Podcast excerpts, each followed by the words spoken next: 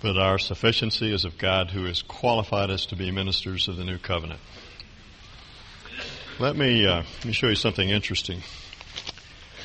Uh, this is a page out of the uh, Desert Sun, which is the uh, Palm Springs, California newspaper.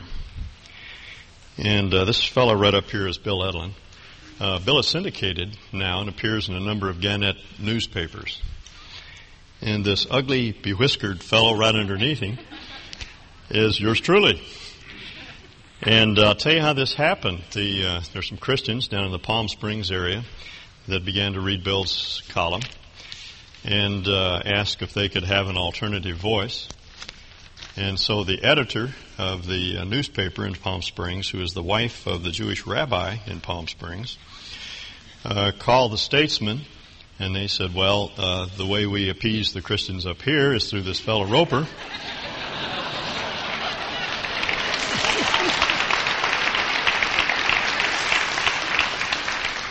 And so they asked me to write for the Desert Sun. And last Monday, Bill called me.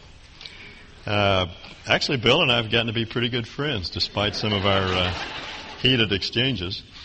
Bill called me and he said, I happen to appear in the Santa Rosa, California newspaper. Would you like to appear in that newspaper? so Bill has become my PR man. I just thought you'd find that interesting. Would you turn with me to Hebrews 7? Hebrews chapter 7. As some of you know who know me well, I'm an Agatha Christie freak. I think I've read everything that uh, Ms. Christie has uh, has written, and uh, one of the things that I have have learned as a result of reading her her mystery novels is that you cannot overlook any character. Very often, the most insignificant, seemingly obvious people turn out to be some of the most important characters in the entire story. And it's also true of the Old Testament. If I were to ask you to name the most significant person in the Old Testament, you probably would say Moses, or Abraham, or David, or, or Isaiah, or one of the other better known uh, characters in that part of our Bible. But actually, the most significant character in the Old Testament is probably a man by the name of Melchizedek, who most of you may not uh, be aware of at all. Melchizedek is important because he is a facsimile of Jesus. He's the only person of whom that's said, as far as I can uh, recall. If you want to see what Jesus is like, then you have to look at Melchizedek. And if, and if you want to understand Jesus, you have to understand Melchizedek. Now, uh, let's go back a bit into Hebrews because we've gotten off of the main track. Actually, our author himself took us away from his main line of thought in chapter chapter six. As you know, the concern of the book of uh, Hebrews, the theme is the greatness of Jesus. He's better than angels. He has a higher position. He has a better name. He is the Son. They are merely servants. He's better than Moses, Israel's great lawgiver. He not only is a greater lawgiver, he is a greater leader than Moses. And then in chapter 2, verse uh, 17, he introduces to the idea, uh, introduces us to the idea that Jesus is a better high priest.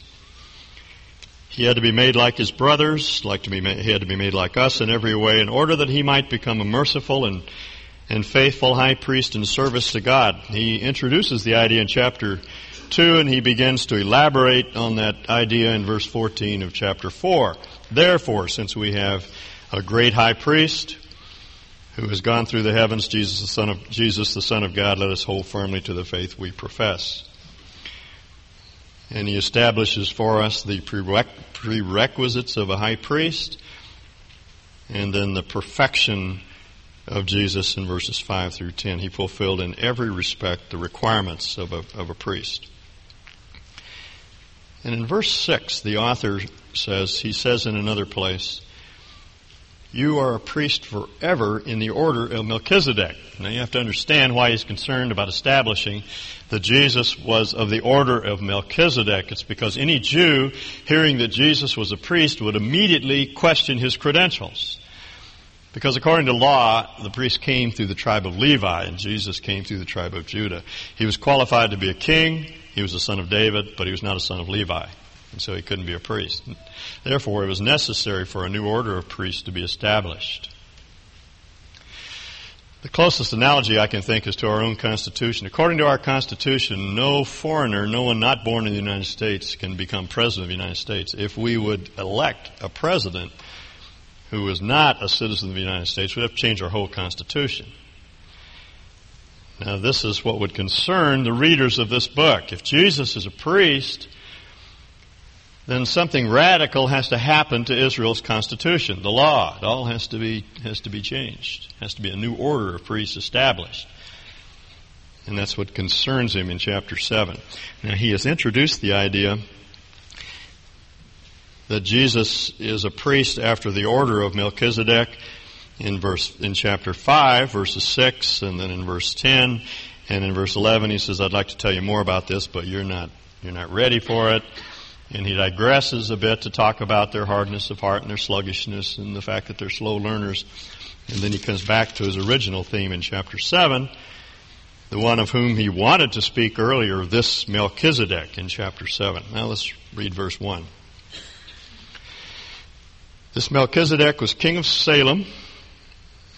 That's Salem, Israel, not Salem, Oregon. And priest of God Most High. It's the word El Elyon in Hebrew. This is the Greek equivalent of that word that we just sang a moment ago. He met Abraham returning from the defeat of the kings and blessed him, and, and Abraham gave him a tenth, a tithe of everything. First, his name means King of Righteousness, then also King of Salem, which means King of Peace. Without father or mother, without genealogy, without beginning of days or end of life, like the Son of God, he remains a priest forever. Just think how great he was. Even the patriarch Abraham gave him a tenth of the plunder. Now the law requires the descendants of Levi who become t- priests to collect a tenth from the people, that is from their brothers, even though their brothers were descended from Abraham. This man, however, did not trace his descent from Levi, even though he was a priest. Yet he collected a tenth from Abraham and blessed him who had the promises. And without doubt, the lesser person is blessed by the greater. In the one case, the tenth is collected by men who die, but in the other case, by him who is declared to be living. One might even say that Levi, who collects the tenth, paid the tenth through Abraham, because when Melchizedek met Abraham, Levi was still in the body of his ancestor, that is, in seed form. Seminally, Levi was in the body of, of Abraham. Now, for any Jew reading this story, it would make a great deal of sense, although they would puzzle over the application that, that the writer makes. But uh, they would know about Melchizedek. Now, for most of us, Melchizedek is unknown. Uh, he belongs in the part of our Bible that's the clean part of our Bible, the part that we don't read too much. So we need to go back and see something of the background of this uh, of this uh, application that he makes. Uh, turn to Genesis chapter 14.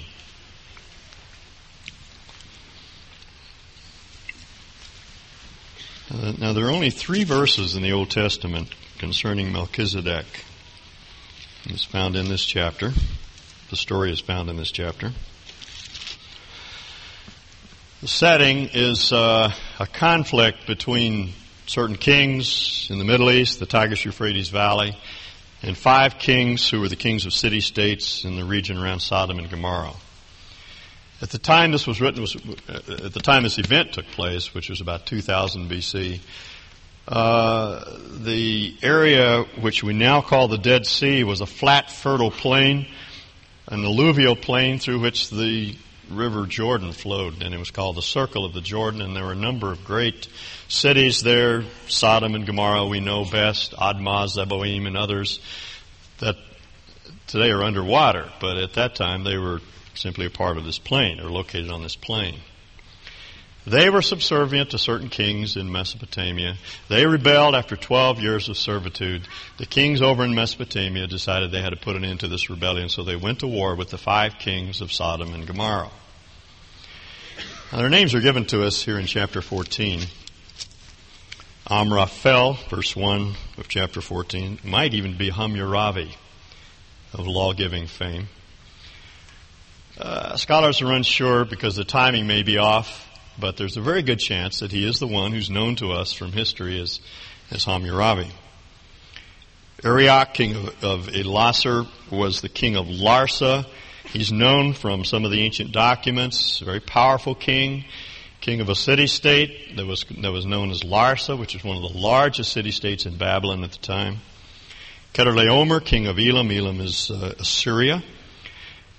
Uh, Tidal, king of Goim, is known in the monuments as a man by the name of Tudaliah, who was a Hittite king, great, powerful Hittite king who ruled over a city located in what is modern day Turkey. I tell you that so you know these were no small potatoes. These were powerful, mighty kings. And they came against the kings of, of Sodom and Gomorrah.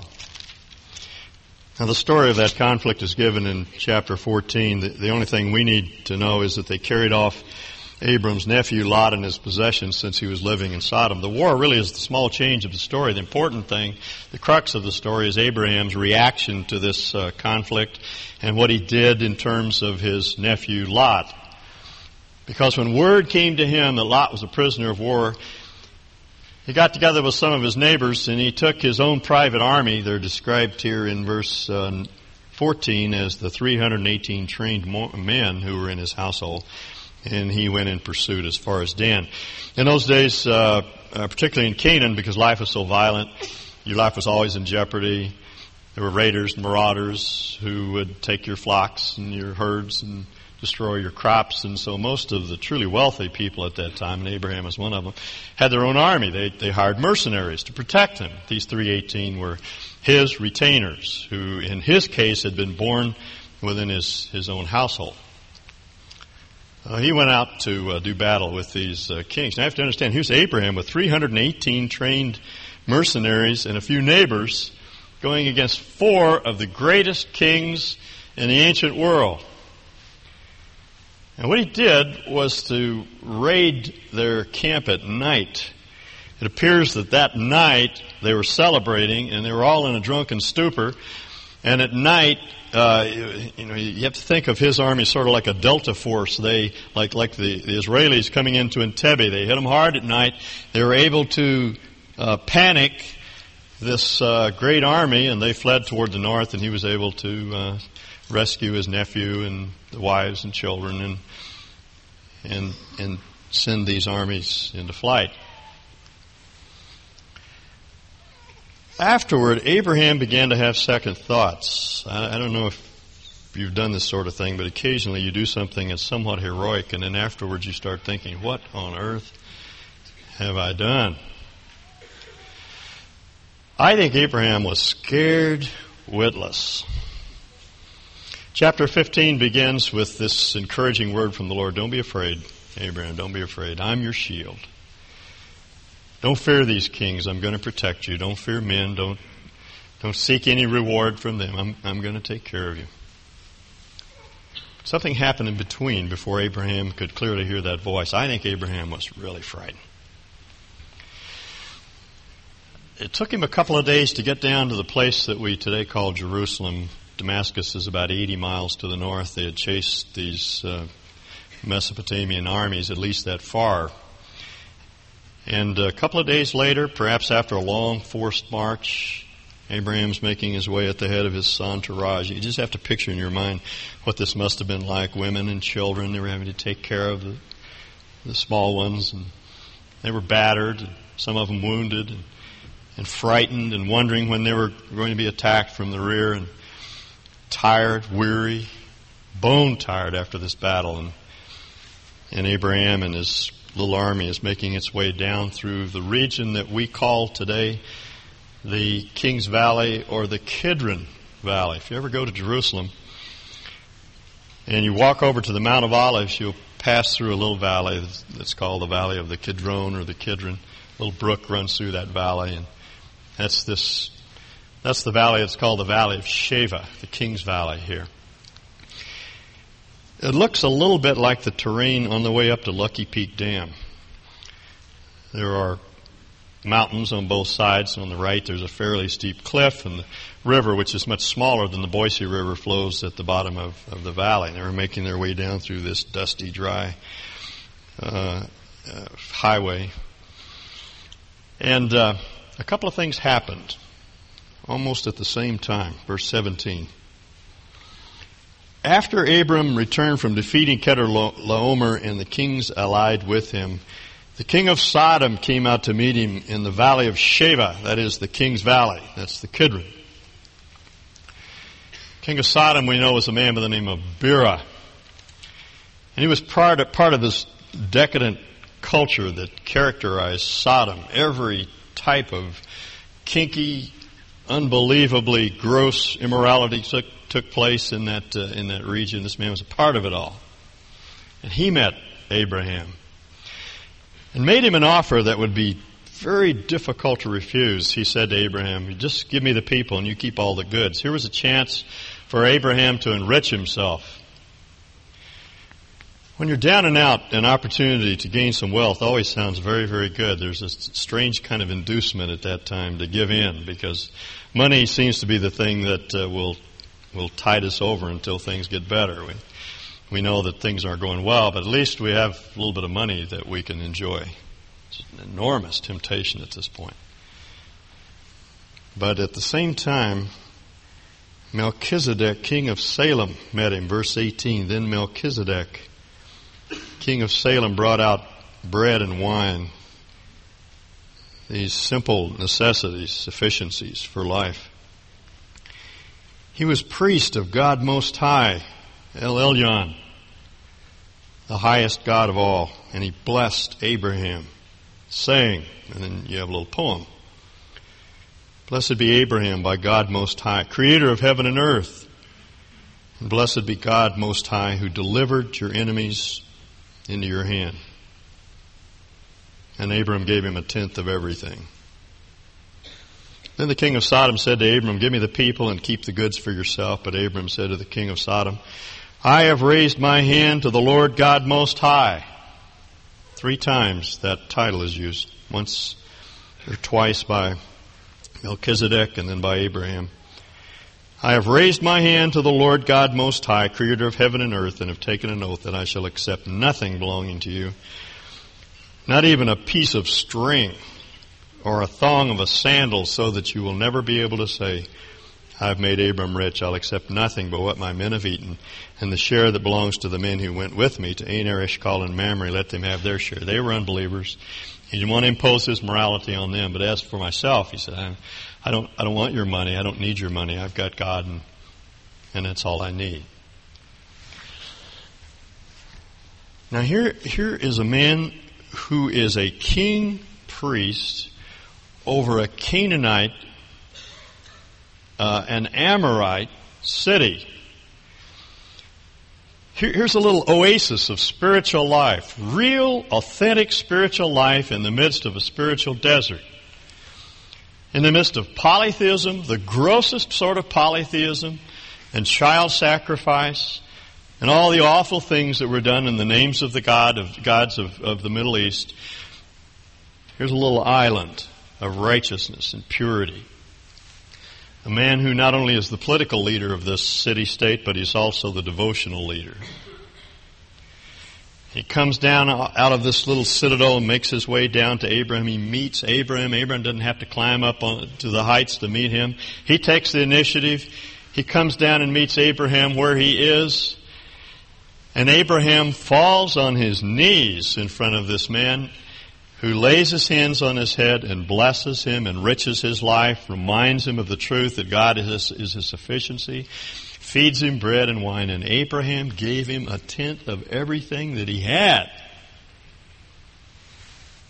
Now the rabbis had a had a terrible time with that because to them Abraham was the greatest man in the Middle, Middle East. He was, he describes himself as the friend of God and he's described by unbelievers as a prince with God. There was no one like Abraham, and yet this man fell on his knees in the dust in front of this seemingly pagan king priest who acknowledges the same Lord that Abraham worships, who blesses him, and as the writer of Hebrews points out, assuredly the lesser is always blessed by the greater. And Abraham pays tithes to this priest who's not in the line of, of Levi. Rabbis couldn't handle that. They said this man is Shem the son of Noah. Has to be because in their chronology, which, which was wrong basically, but in their chronology, they believed that the life of Shem overlapped the life of Abraham. So this was uh, Noah's son, Shem, the one through whom the promised seed was to come. But it wasn't. It was Melchizedek. He was just a king. That was his name, Melchizedek. King of righteousness. King of Salem who met Abraham right where he was and dispensed the sufficiencies of life, bread and wine, blessed him, enriched his life. The writer of Hebrews says he's a facsimile of Jesus. He's just like our Lord. And where did he get that idea? Just pull it out of the air? No, it came to him by revelation. Turn to the passage that George read earlier, Psalm 110. Let me call your attention to just a couple of lines in that psalm. This is a psalm of David. Not only does the title say so, a number of apostles refer back to this psalm and ascribe it to David. It's a psalm that's quoted, I think, more than any other psalm in the New Testament. It's mined repeatedly by the apostles in order to tell us more of the nature of Christ. The Lord says to my Lord, David said, this is an oracle. It's a prophecy. It's a revelation. The Lord said to my Lord, Sit at my right hand until I make your enemies a footstool for your feet. God did not say this to David, he said it to his Lord. Who is that? Well, Jesus, uh, once when he was engaged in a debate with the Pharisees, called their attention to this passage. He said, Tell me, whose son is David? Or whose son is the Messiah? Excuse me. The rabbi said, David's son. Jesus said, Well, if that's true, then why did David, speaking by the Holy Spirit, in other words, this is an inspired prophet, why did David, speaking by the Holy Spirit, call him Lord, Master? You see, in this culture, to refer to your son as, uh, as Lord would be out of character. You could refer to your father as Lord, but never your son, because the father was always greater than the Lord. You see what Jesus is saying? David looked down through history. He had been promised that his line would eventually consummate in the seed, the one who would come, who would sit on the throne of David forever. That's the promise in 2 Samuel 7. He believed it. And as he looked down through history, he saw his master. He saw the Messiah who was to come. And he calls him Lord. Jesus said, Abraham saw my day and rejoiced. He could very well have said, David saw my day and rejoiced. And David said, Yahweh, the Lord said to my master, sit at my right hand until I make your enemies a footstool for your feet. And then he goes on to explain in the verses that follow is that he's a king who will rule in the midst of his enemies. That oracle establishes Messiah's kingship. And now look at verse 4. The Lord has sworn and will not change his mind. Here again is an oath an oracle which is sealed by an oath. We saw that last week. The Lord has sworn and will not change his mind. He's never going to reverse himself. He's not going to rescind this decree. It is fixed. It is final. He says to my Lord, who is that? He's already established who that is. That's the Christ, the Messiah that's coming. You are a priest forever in the order of Melchizedek. The Jews couldn't figure this one out either. Because it's very clear from this passage, and you see that's why they stumbled over Jesus' question. They had no answer for it. It's very clear from this passage that one day when Messiah came, he would not only be a king, he would be a priest. How can that be? The kings came from the tribe of Judah. Well, this is one who would come from another order, not from the line of Levi, but from an order of king priests rooted in the Old Testament. Where? In the story of Melchizedek. Now, let's go back to Hebrews 7. And uh,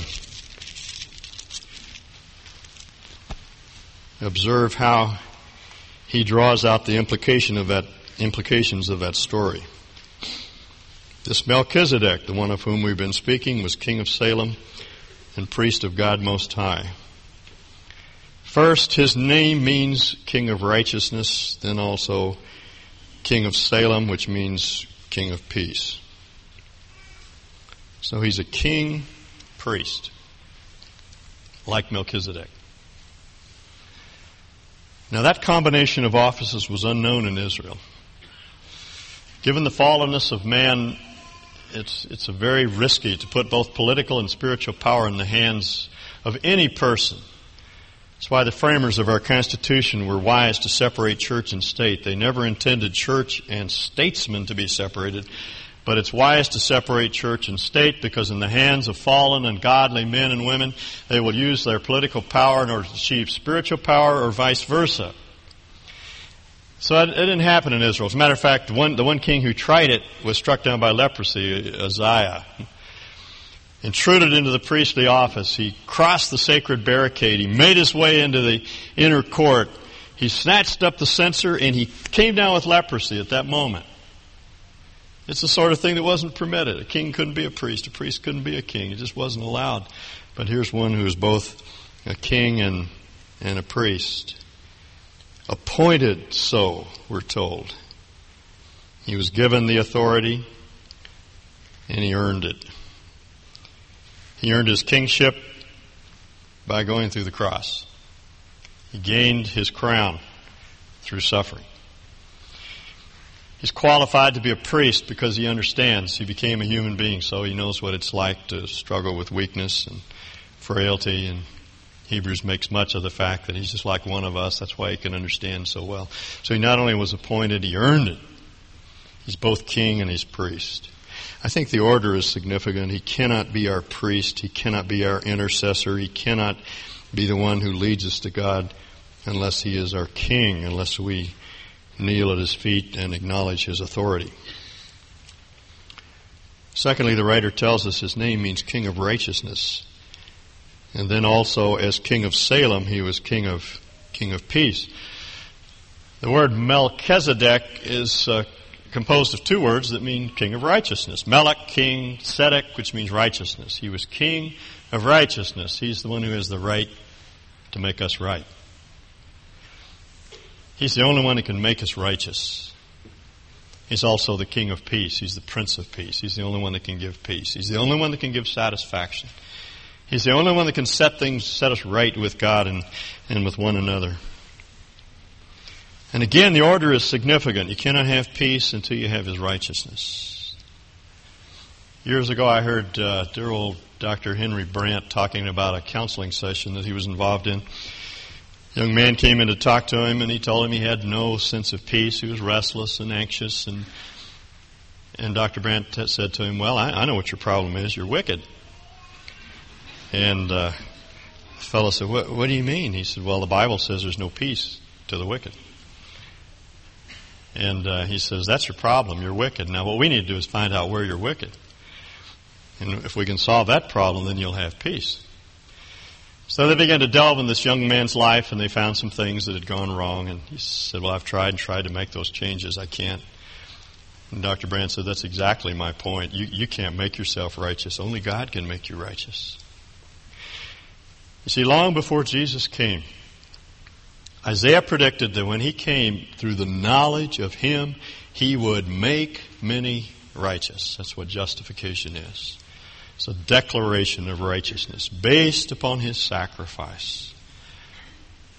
And when he becomes the king of righteousness, when he grants his righteousness to us, when he gives it as his, as his right and his legacy, then we have peace. We have peace with God and peace in our own hearts.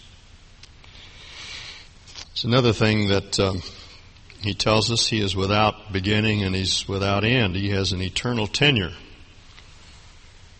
Look at verse 3. Without father or mother, without genealogy, without beginning of days or end of life, like the Son of God, he remains a priest forever. Some people have thought on the basis of that verse that Melchizedek was a theophany, that is, he was an appearance of God. He was uh, a pre-incarnate appearance of Jesus. He was the angel of Jehovah or something of that sort. But for myself, I don't think so. The word that's used here to describe him as being like the Son of God suggests more that this is an analogy than anything else. He was a historical king.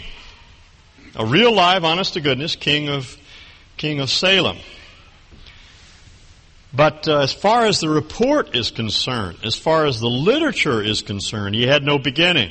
There's no reference to his mother or father, and that was very important in terms of both kingship and priestly functions. You had to have a genealogy that established your right to rule or your right to be a priest. He didn't have a mother or father according to the record. The writer of Hebrews is arguing from silence. It's more significant to him what's not said than what is said. Nothing is said about his mother and father, so as it's as though he's saying, let's pretend he didn't have one. Let's pretend he didn't have any beginning.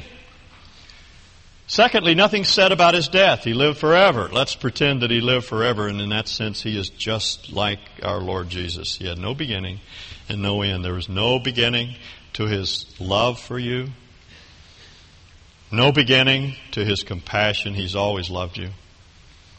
He's always wanted you. He is the Lamb slain from the foundation of the world. As far as you can go back into eternity, you'll discover that He has a great, big, loving heart for you. And secondly, there's, there's no end to His life. He goes on forever. The problem with the priests, is, as the author is going to go on and say, is that they just kept dying off. You find a priest that understood you, a priest that was a priest on the basis of the power of an indestructible life. In other words, he not only doesn't die, he can't die. He can't be destroyed. It's his nature to go on forever. Verse 17, you're a priest forever. Verse 21, you're a priest forever. Verse 23, Jesus lives forever. He is a permanent priesthood. Verse 25, he always lives to intercede for us. Verse 28, he has been appointed a son who has been made perfect forever.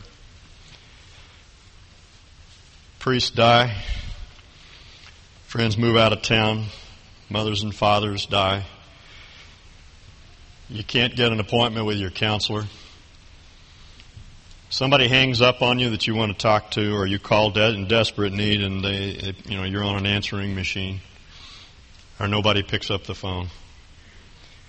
That's a problem with uh, earthly priests and gurus and pastors and friends and, and counselors. They're just not available, but He's always available. There's never a time when he's not on duty. There's never a time when you can't get his ear. Anytime you call him, he's always there. He's not going to put you on hold. He's always there. He's a priest that goes on forever. And then there's a fourth characteristic of this of this man. It's what I call the principle of reciprocity. There's a recipro- reciprocal relationship. There was a, a giving on the part of both parties. Abraham gave tithes. Melchizedek gave bread and wine.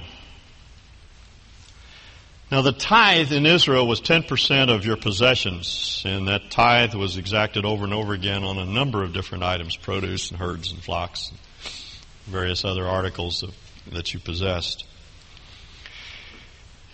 It never was God's intention that that be carried on. We, we don't tithe anymore in the New Testament. We don't give a tenth. We don't even talk about tithing in this church because it makes people tenth.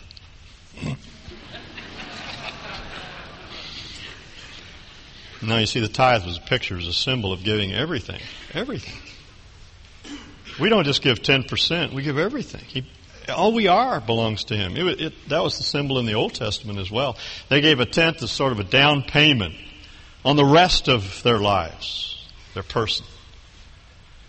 And uh, the New Testament picks up that notion and elaborates on it. We we give uh, we give praise. We give all of our praise. We give our persons, as Paul puts it.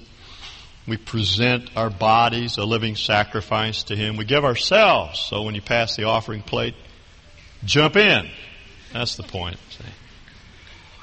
We, we, we give all.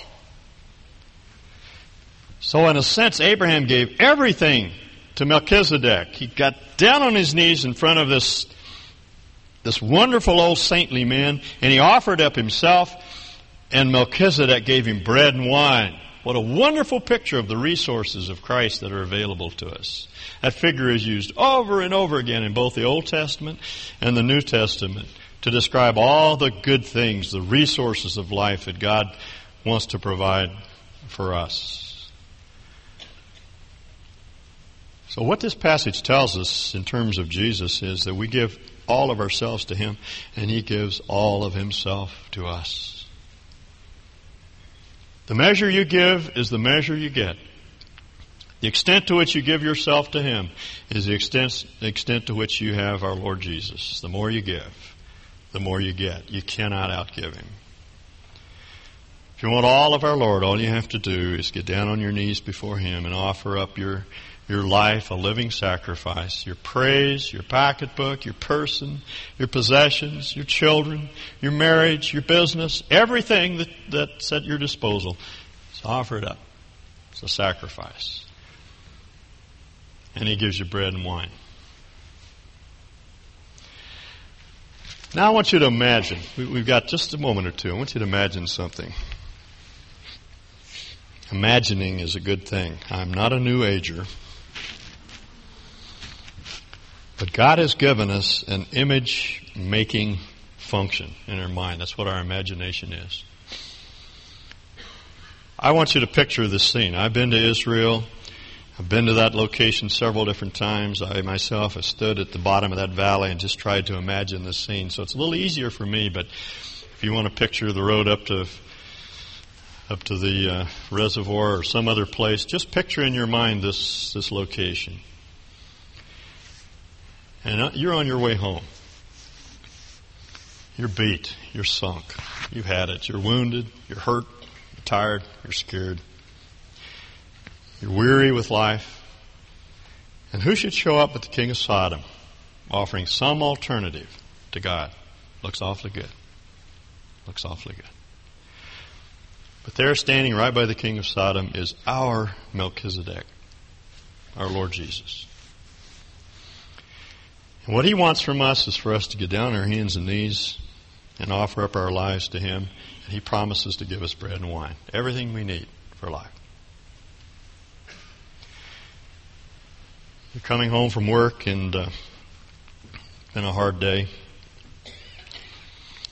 I was reading uh, in Time magazine just this last week about the beleaguered chairman of Exxon, Lawrence Rawls. Because he comes home every day now and he walks in the door and one of his kids says, Dad, you sure look tired. He said, Yeah, it's been an awful day at the office. maybe that's the way you feel. Or maybe there's no one at home. Maybe you're walking into an empty house where there's no one to care for you. You're all by yourself. Or you're walking into a house full of kids. And you, you would like for somebody to take care of you. You'd like for the king of Sodom to show up and uh, to provide for your needs, to enrich you in some way, and, and, and yet you know you have to go in there and serve. Well, just picture yourself, if you will, making your way down that dry, dusty valley, and in the middle of that of that barrenness, there is an oasis of life, and and our Melchizedek makes his way down the side of the hill. He comes to meet you. You don't have to climb up there and get him. He takes the initiative. And in your mind, just imagine yourself getting on your knees and offering up your life to Him, and He gives you bread and wine, just what you need, so you can go on and serve. Or maybe you're a mother, you know, and the end of the day you're standing ankle deep in OJ and in uh, cracker crumbs, and uh, you'd like to stomp one of the children into the carpet, and uh, you've just about had it. Just go off and find some quiet place in the house and and in your mind, get down on your knees, or just get down on your knees beside your bed or chair, and imagine that it, that your Melchizedek is there, and just offer up your life to Him, and and He gives you bread and wine. He's always available. You know, you don't have to hunt Him up. He comes looking for you. Never put you on hold. He's always available. Some of you may be very hollow inside, very much unsatisfied with life, looking for something more. And You don't know where to turn. You've tried everything and nothing seems to work. I want to tell you of something the prophet Isaiah said. Ho, everyone that thirsts, he says, come to the waters. And you that have no money, come buy wine and bread. Come buy wine and bread without money and without price, because there's no good reason why you should try to satisfy yourself with something that's, that's not bread. But if you come to me, I'll satisfy your soul with fatness. I don't know about you, but there's something really moving about that picture. I've thought of it repeatedly this last week as I've been meditating on this passage, and I've just tried to think what it would mean to have our Melchizedek available to us 24 hours a day. I just want you to understand that he is available. He's on, he's on call at any time. He's a king priest. He's king of righteousness. He's King of Peace. He's a priest who goes on forever. He's always available, always making intercession for us. And when we offer ourselves up to Him, He gives us bread and wine. Let's pray.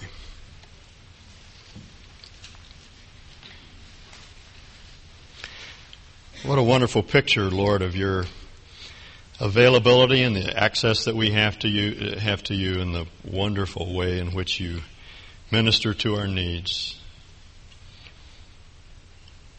There's so many temptations around to go the way of Sodom and to accept some other some alternative plan to the bread and wine that you want to give to us. We just thank you that you're available, standing there, ready to break your bread, the bread of life, and and share the sweet wine of your Spirit, all the things that we need to be satisfied and to have sufficiency for this life. Lord, help us not to forget this picture. Put it into our minds in such a way that we can never forget it. We ask in Jesus' name.